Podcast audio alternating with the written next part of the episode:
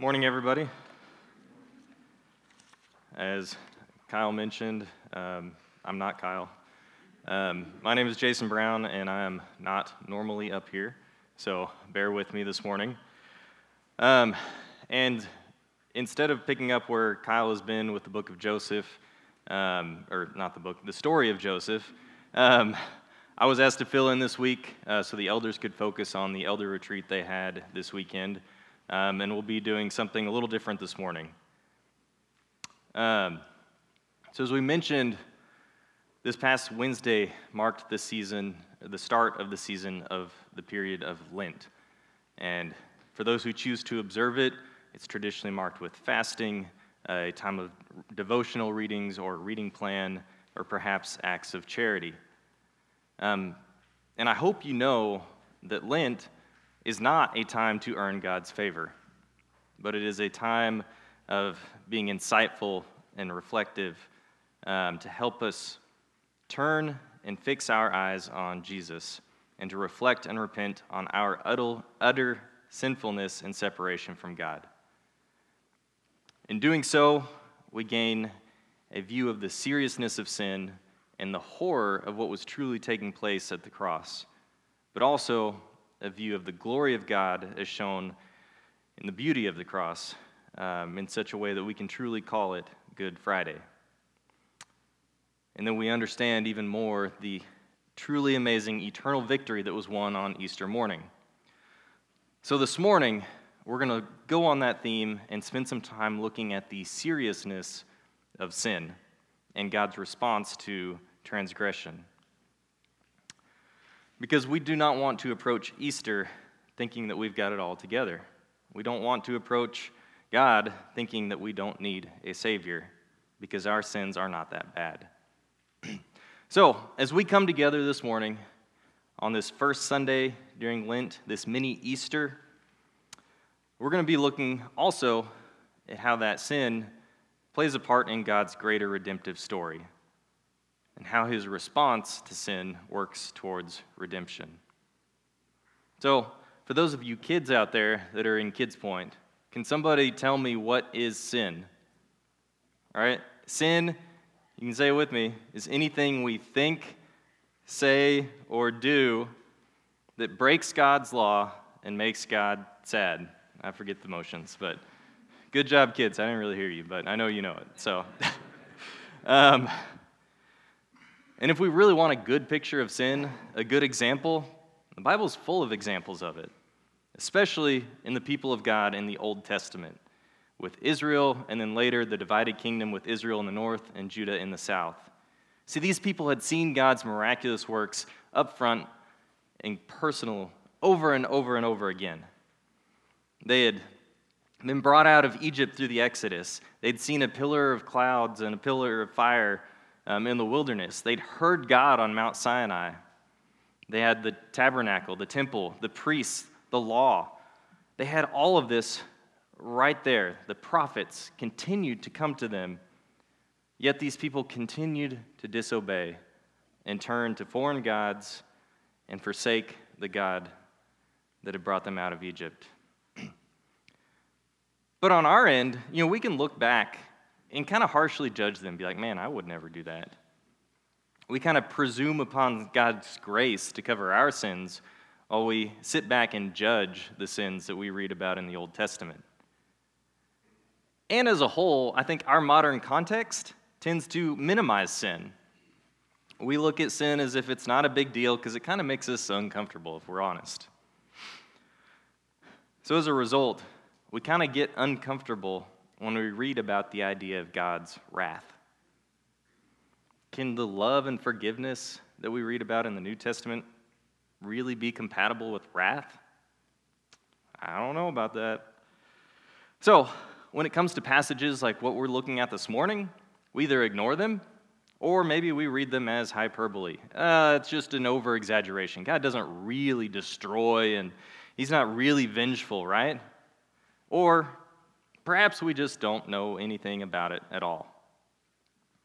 So, that being said, I'm going to give everybody together the opportunity to open to the table of contents um, because this morning we're going to be looking in the book of Nahum. Um, Nahum is one of the minor prophets towards the end of the Old Testament, um, in between the book of Micah and Habakkuk. And as we read our passage this morning, I want you to really open your ears to hear this wrath and anger of God for what it is. It's not an exaggeration. So, turn to Nahum chapter 1, and we'll read this together, and then just keep your finger there through most of the morning because we're going to be going through the chapter. So, if you are able, please stand for the reading of God's word.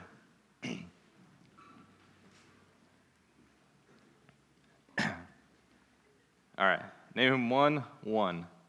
An oracle concerning Nineveh, the book of the vision of Nahum of Elkosh.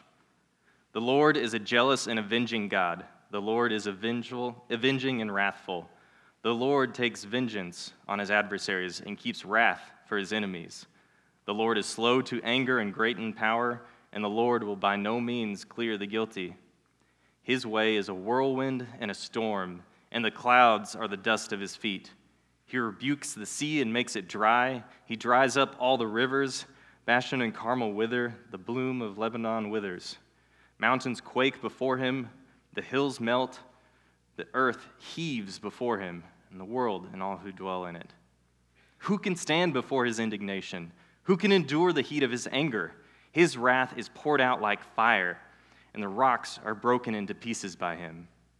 The Lord is good a stronghold in the day of trouble. He knows those who take refuge in him. But with an overflowing flood, he will make a complete end of the adversaries and will pursue his enemies into darkness. What do you plot against the Lord? He will make a complete end. Trouble will not rise up a second time, for they are entangled thorns, like drunkards as they drink. They are consumed like stubble fully dried. From you came one who plotted against plotted evil against the Lord, a worthless counselor. Thus says the Lord, though they are at full strength and many, they will be cut down and pass away. Though I have afflicted you, I will afflict you no more. And now I will break his yoke from off you and will burst your bonds apart. the Lord has given commandment about you. No more shall your name be perpetuated from the house from the house of your gods, I will cut off the carved image and the metal image. I will make your grave, for you are vile. Behold, upon the mountains the feet of him who brings good news, who publishes peace. Keep your feasts, O Judah, fulfill your vows, for never again shall the worthless pass through you. He is utterly cut off. This is the word of the Lord. You may be seated. So, before we dig into this chapter, we need to set a little bit of context, um, do a little bit of explaining what's going on here so that you understand what in the world is Nahum talking about. And first, it's important to realize that Nahum is a book of poetry. Um, there are critics out there that look at the the severity of what Nahum says and describe it as a, a vile book and that it's just awful. But even those critics recognize that it is a work of literary beauty. And with it being written as poetry, there's a lot of poetic devices that are used that we can easily miss or misunderstand. One of which is brevity. Um, Nahum doesn't go into a lot of detail when he's speaking, and he jumps around changing pronouns between masculine and feminine and singular and plural. And a lot of that, not only do we miss about exactly what he's talking about, but it doesn't translate well into English. Thank you, English. Uh, repetition is another one. Very common in Hebrew poetry. Um, we see that some here. Um, wordplay also doesn't always translate well into English. Uh, but then another one that we're going to look at a lot this morning is that Nahum uses a lot of allusions or references. He's always alluding to other prophets, to Psalms, to the Torah, um, and he's also alluding to Assyrian theology and culture. Um, he's about a generation after Isaiah, so he makes a lot of references to the prophet Isaiah and his prophecies. Um, so we're going to look at some of those allusions and how that builds up what he's saying here. Um, so, verse 1 kind of sets the stage. It introduces um, Nineveh, Nahum, and this place called Elkosh. Now, Nineveh is primarily known for slapping people with fish. Um, if you're familiar with Veggie Tales. Um, if you're not familiar with Veggie Tales, it is most commonly associated with actually the book of Jonah, another minor prophet a few generations prior to this book. Um, Jonah went into the city rather reluctantly, preached a five word sermon, and they repented.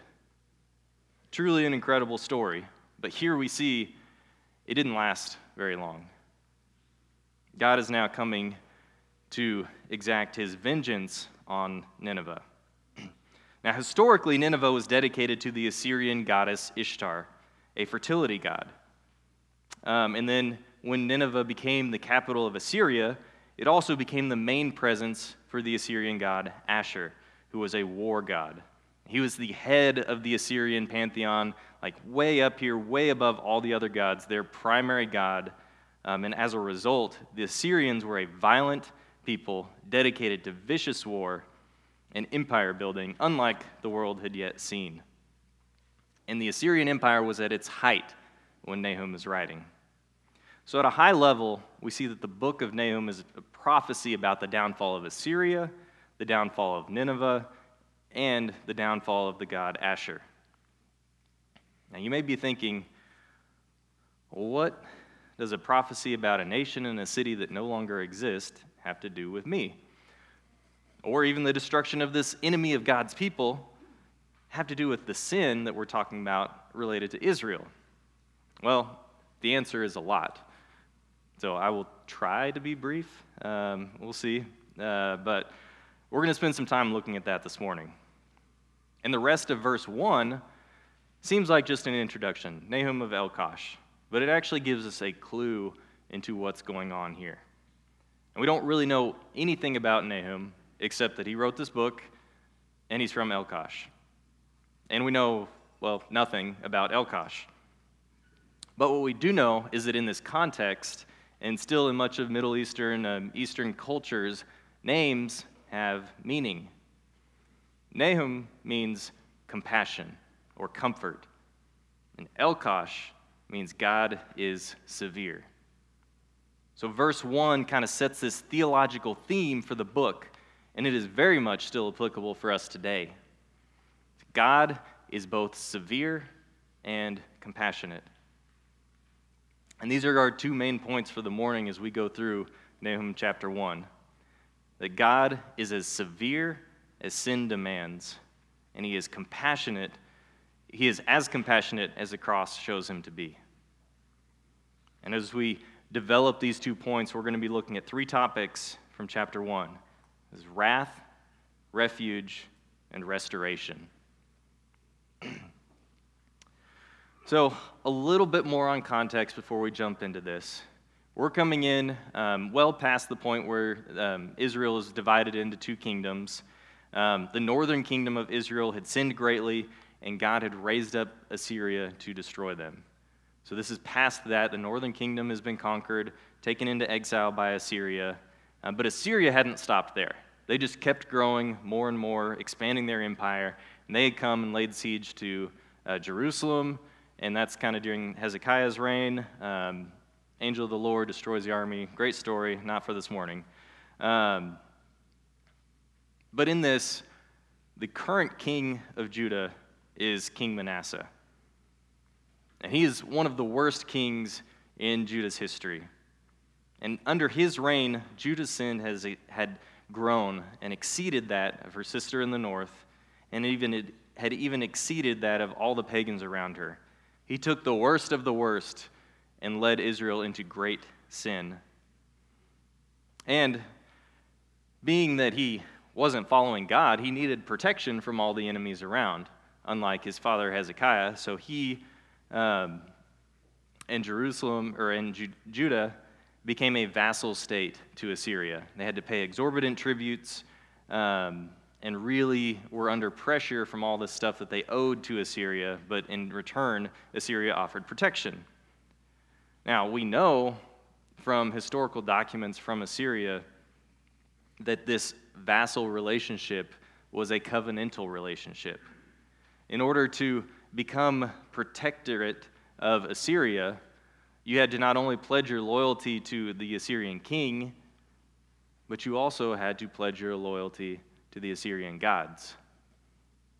And much like God's covenant had curses, there were great curses for violating the covenant um, that was created between Assyria and their um, vassal states. So we find ourselves here now that God's wrath is coming for Judah and their great sin, but it is here now for Assyria. So let's look at verse 2. In verse 2, you see three pairs, all being ascribed to God. You see that God is jealous and avenging. He's avenging and wrathful. And then you see vengeance in wrath. Um, so you see this repetition, which we mentioned earlier, is very common in Hebrew poetry, but usually it's just doubles. This idea of like rhyming in thought. Um, the second one is there to reinforce the first. But three in a row is much less common. And it is something that is there to put great emphasis on what is being said.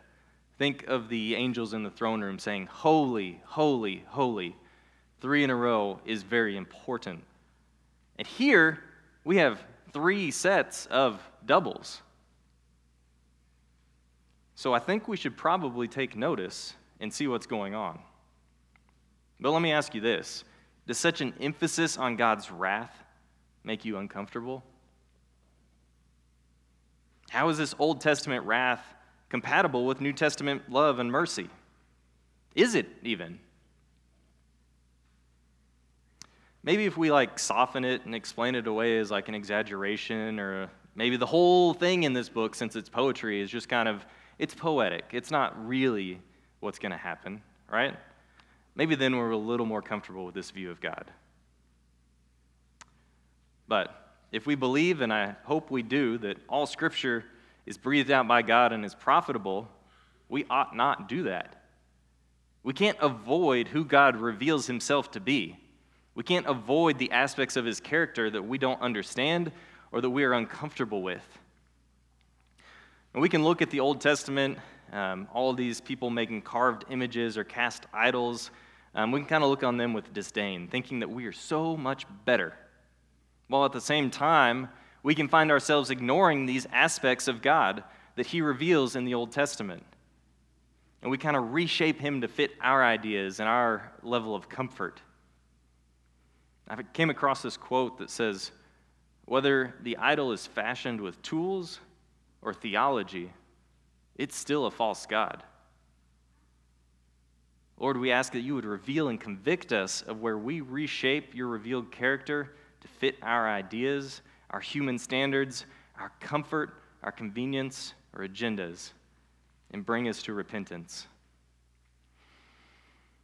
So, if wrath and vengeance are something we're seeing as true, how does that work with the ideas that we see all over the New Testament of love your neighbor and love your enemy? Well, one, neither of those are exclusive to the Old or the New Testament. Um, but first, the phrase that is used here, that God is jealous, is this allusion to God's covenant. This particular phrase is only used six times in the Old Testament, and we see it in Exodus, Deuteronomy, and Joshua. All six of those times have two things in common.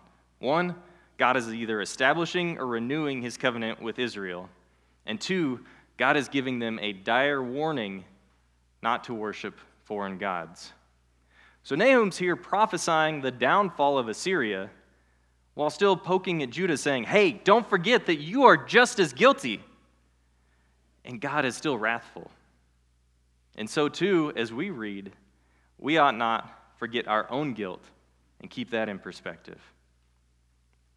Second, Um, Nahum is ascribing this enacting of the wrath, this vengeance to God alone, not to Judah, not to um, the king, not to his people as a whole, not to the church.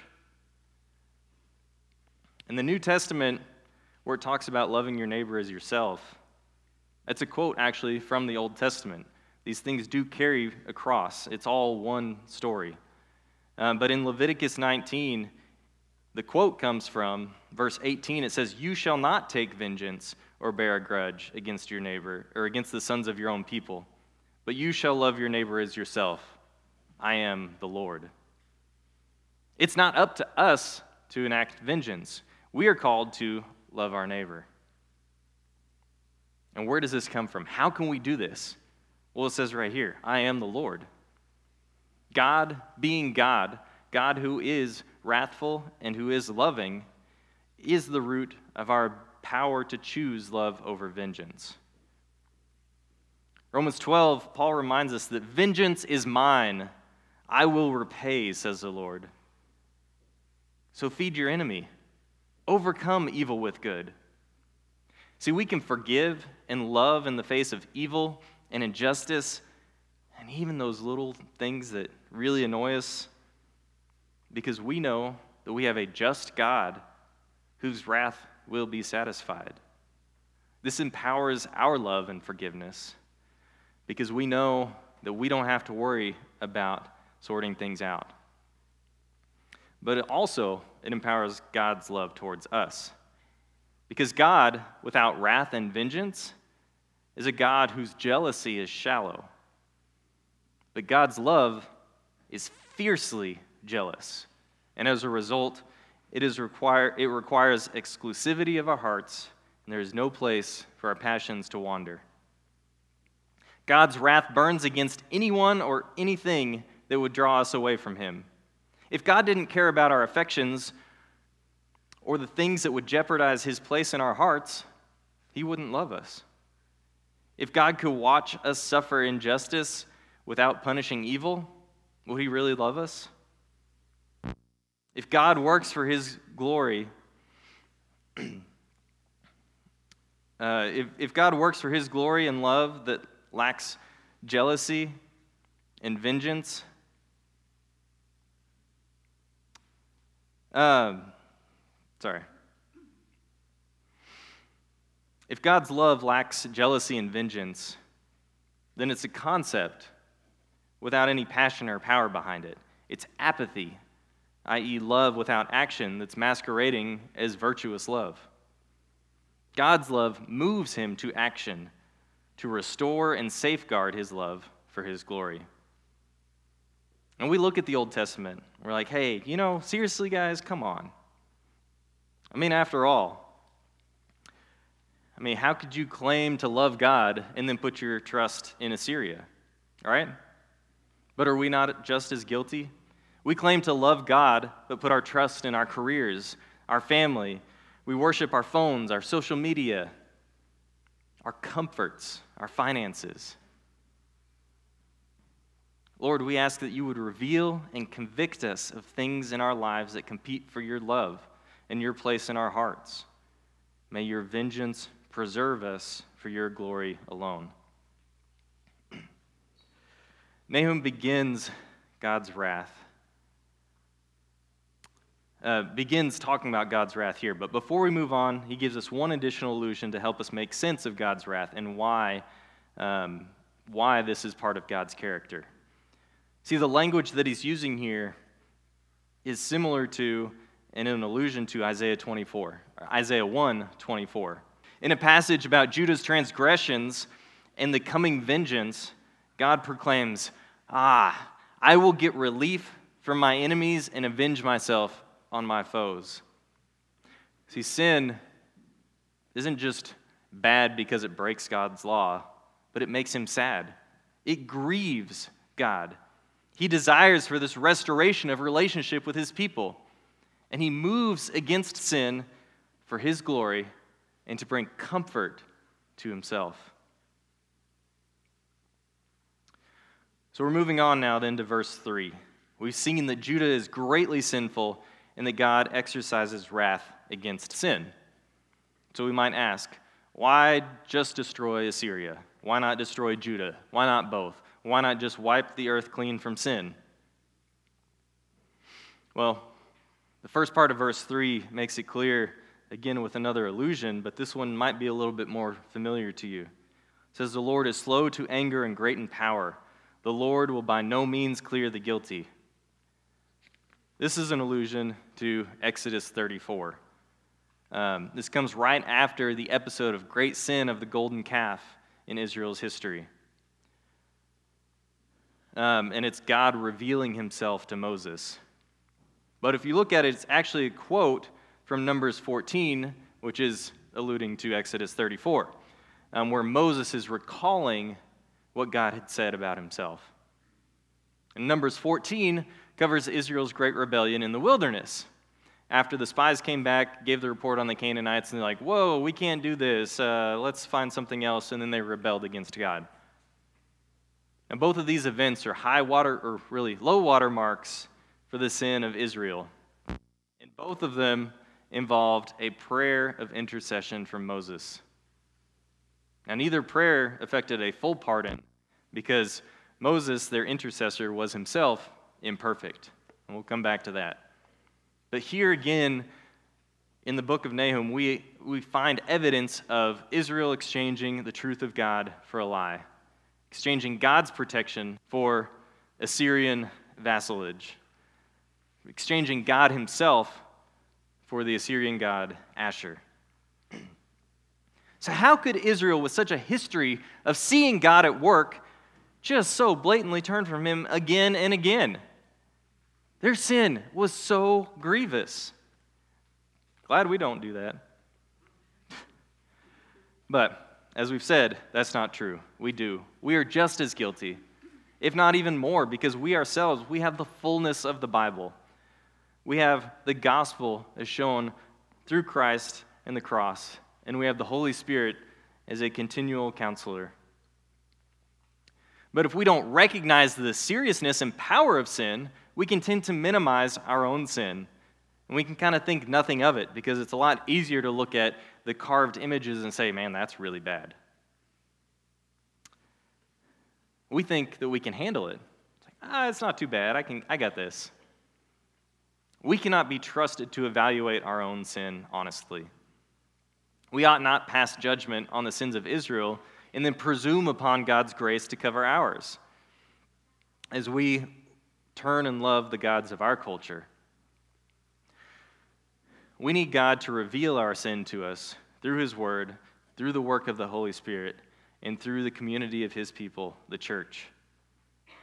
If we don't see the seriousness and severity of our sin, we don't see our need for a Savior. And like Israel,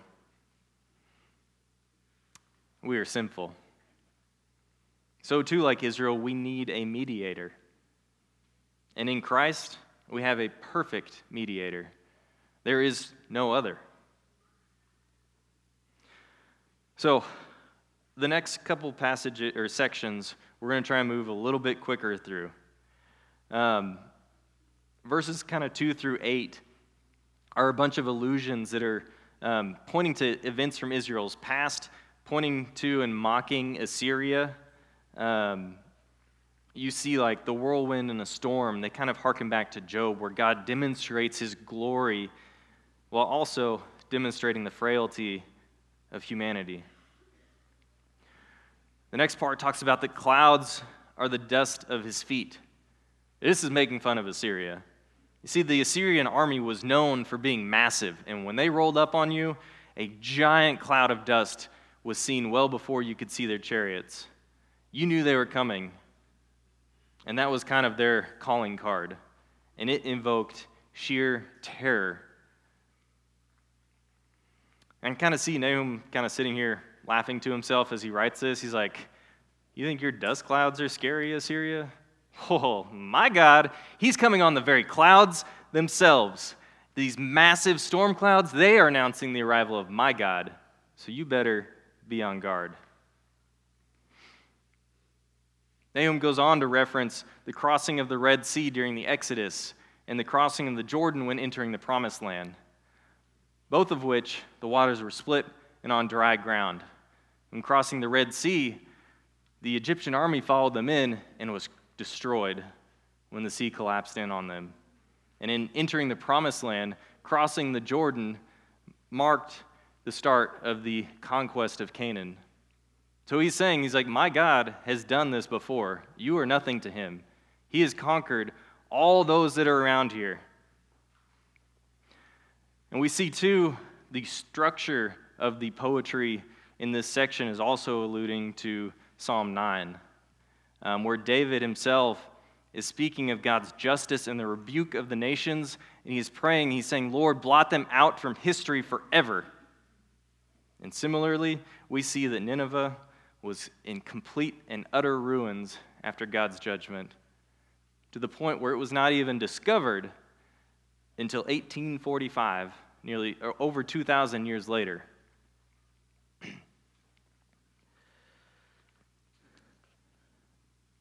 Now we come to verse 7. Now we kind of skipped and talked about 8 already, but going back to verse 7, we get our first picture of this real good news. You see, Nahum, despite prophesying the destruction of their enemy, has not really been kind to Judah so far.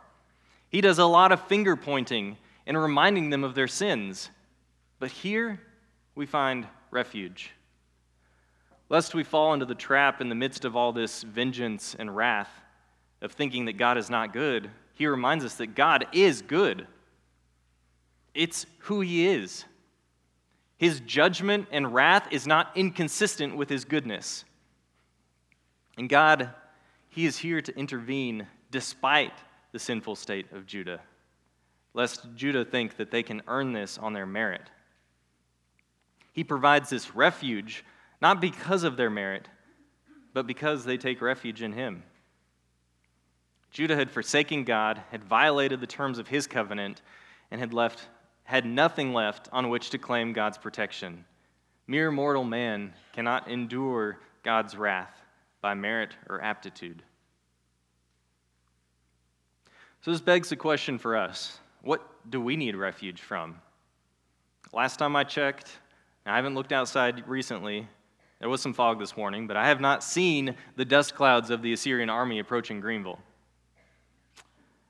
I don't know that Babylonians have laid siege to Rockwall or that the Romans are taking over Dallas. To my knowledge, I could be wrong. In our context here, this physical enemy is largely absent. But we need deliverance not from this evil that is outside, we need deliverance from this evil that is inside. Matthew 15, verses 19 through 20 says that For out of the heart come evil thoughts, murder, adultery, sexual immorality, theft, false witness, and slander. These are what defile a person. Jesus gives us even more insight into that in the Sermon on the Mount, saying, like, it's not that you murder somebody, it's that you even have anger against them. We are a sinful people. But in God, we find the stronghold of refuge at the cross, and only at the cross. Because at the cross, God's wrath is fully satisfied. He is pouring out every bit of his wrath that is due us on his own Son, the righteous Jesus. And our sin is dealt with because those who take refuge in Jesus are united to him, and his righteousness becomes your righteousness. So we got this little picture of good news, and we kind of get back to a little bit more judgment. Verses 9 through the first part of 12 kind of go through and they talk about. Um, it gets really confusing. The pronouns are switching all over the place and never identified. That's part of this brevity that is being used here. Um, but essentially, he's pronouncing judgment on Assyria. And he's judging them by the same measure which they would use for a vassal state that defied them. Because God had raised up Assyria to enact judgment on Israel in the north, Assyria is acting like a vassal state to God. But Assyria didn't stop there. They kept going, and they became arrogant and never gave credit to God. Isaiah tells us that the king of Assyria boasted that by the strength of my hand I have done it. And God is going to judge them the same way they would judge someone that uh, forsook them, which is that he would make a complete end to the people, the cities, their gods, their sacred places, and their fields. This was done by Assyria and likewise for God because the prideful rebellion demands vengeance and to send a message. And three, he does this to destroy their ability to rise up again. And this is true. Assyria never came back. Nineveh was laying in ruins for thousands of years before it was even discovered. In verses 10 through 12, it jumps around between a bunch of different characters, likely alluding to Assyria's warriors, their army, um, possibly Nineveh itself, um, possibly the goddess Ishtar, um, and then this worthless counselor um, that's either somebody that's giving bad advice to Judah to follow Assyria, someone in Assyria that's very prominent, or referring back to um, Hezekiah with um, the counselor that was shouting out insults to God at the wall when they were laying siege to Jerusalem. Or it's possible that that is reference to um, an evil spirit. But regardless of that, Nahum is referring this judgment to the evil that is in and that is uh, within Assyria and the evil of Assyria itself. He describes that they will be incapacitated like thorns in a deserted field, like drunkards, or like dried stubble ready, ready to be burned, and that they will be cut down and pass away. Finally, as we get to the last section, we see this good news of restoration that is here. The second part of verse 12 switches to addressing Judah and starts this good news to close out the chapter. See, God had afflicted Judah under Assyria, but he's saying this affliction will be no more. Those seeking refuge in Christ are no longer subject of wrath, but they are adopted as sons. And Hebrews 12 reminds us that the Lord disciplines the ones he loves, and he disciplines his son. Judah is facing discipline. And wrath and discipline are not the same. See, wrath is there to bring complete and utter destruction. Discipline works for our sanctification and the restoration of our relationship with our Father. God is working to restore Judah. It doesn't happen now. In fact, they themselves go into exile later but he is faithful to a remnant and restores them in time. Lord, we ask that your discipline, that you discipline us in love as your children, and that your refining fire may cleanse us not just from the, the effects of sin, but from sin itself. We ask that you would sour the appeal of sin and teach us to hate our sin. Verse 13 God breaks the yoke and the bonds of his people. Now, here, Nahum's alluding to Assyrian culture, something that um, we miss here, but it was very common and actually unique um, within Assyria to depict the vassal states as oxen under the yoke of the master, the king of Assyria. And to break this yoke would be to break this covenant um, contractual agreement they have for protection and servitude with Assyria. And that breaking of the covenant would then invoke the multitude of curses. And Assyria was extremely creative in making awful, terrifying curses. There's documents out there that are not fun to read for um, the curses that were proclaimed for these others. We don't have an exact copy of the agreement with Judah, but we get an idea. So God is promising here not only am I going to destroy the armies, but I'm going to free Judah and free them, free you from the spiritual entanglements that come with breaking the covenant you've made with Assyria. See, Galatians 3 tells us that we too are under a curse. But there has been a transfer of curses. Our curse has been transferred to Jesus. That Christ redeemed us from the curse of the law by becoming a curse for us. See, humanity has been cursed since Adam and Eve first sinned and God rendered judgment. And Christ has become a curse on our behalf to restore the relationship rift created by sin. Verse 14 really puts a nail in the coffin of the enemy here. Speaking to a singular male, uh, he says that your carved metal images will be cut off and your name shall be cut off. God is making your grave. This new character, identified as a singular male, is later identified in chapter 3 as the king of Assyria, but it could also be interpreted as the King Ashur. Um, and there's other evidence in chapter 3 that this is pointing to not just the king, but to the god Ashur himself. See, God frees us not just from physical danger, but also from spiritual forces that are acting against us. And it came true. When Nineveh fell, Ashur fell, never to be worshiped voluntarily again. The God with the insatiable appetite for war brutally died himself when Assyria died. And we know that we still have an enemy that is at work around us. And we'll mention that in a second. But God is at work both physically and spiritually for our restoration and preservation. So we get to verse 15.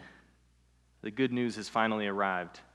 Think about it. If you're a guard sitting on the city wall in Jerusalem and you're just living in terror, waiting for these dust clouds of the approaching Assyrian army coming to lay siege to your home again.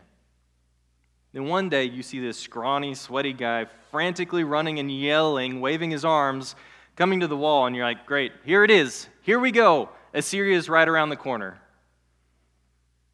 Then as he gets closer, you start to hear what he's saying. You don't really believe it. And closer still, closer. And finally, you're like, I'm pretty sure I know what he's saying, but I don't know if I believe it. He's saying, Peace! Nineveh is no more. God is victorious over Assyria. God is victorious over Ashur. Isaiah has a similar passage, and here he calls the feet of the one, the messenger, he says they are beautiful. And beautiful they are indeed. See, in Christ, we have a better messenger who's bringing a better message that is true and eternal. Christ brings a message of perfect peace because he has fully appeased the wrath of God that was due us.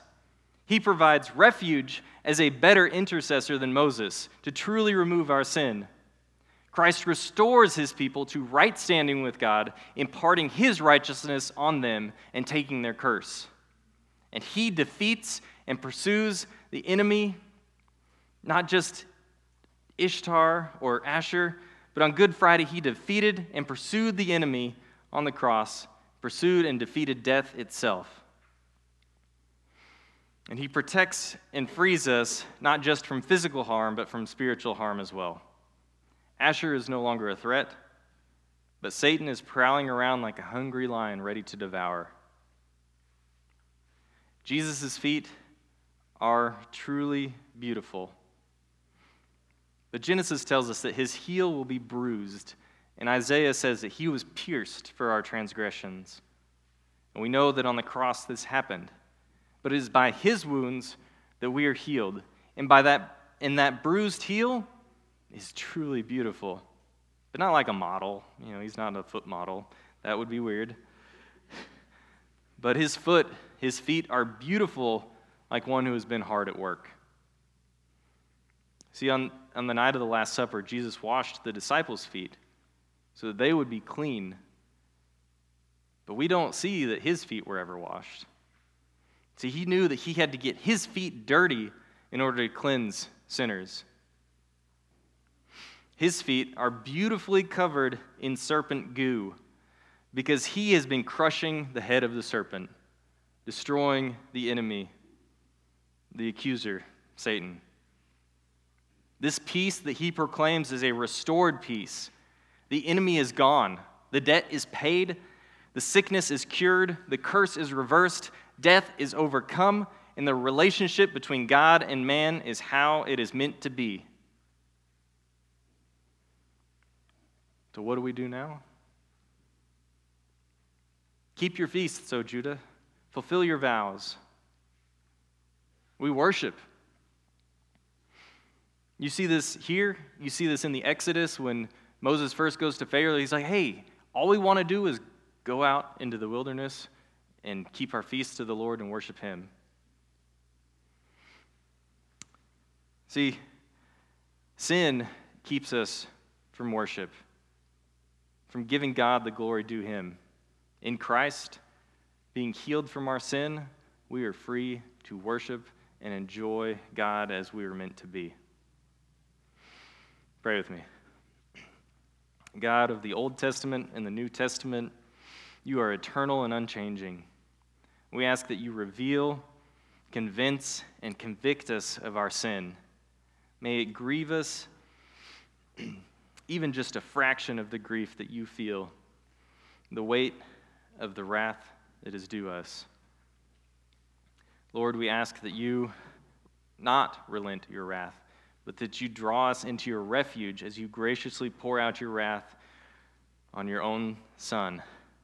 For your jealousy will not relent, pursuing our enemy to the depths and destroying anything external or internal, physical or spiritual, that would diminish or compete with your glory or seduce and lure away your people to sin. In our brokenness, may we find peace in Christ, crucified and risen, and live in that restored relationship with you now as we look to the fullness of restoration that is yet to come. May our worship be pure and undefiled for your glory alone. Amen.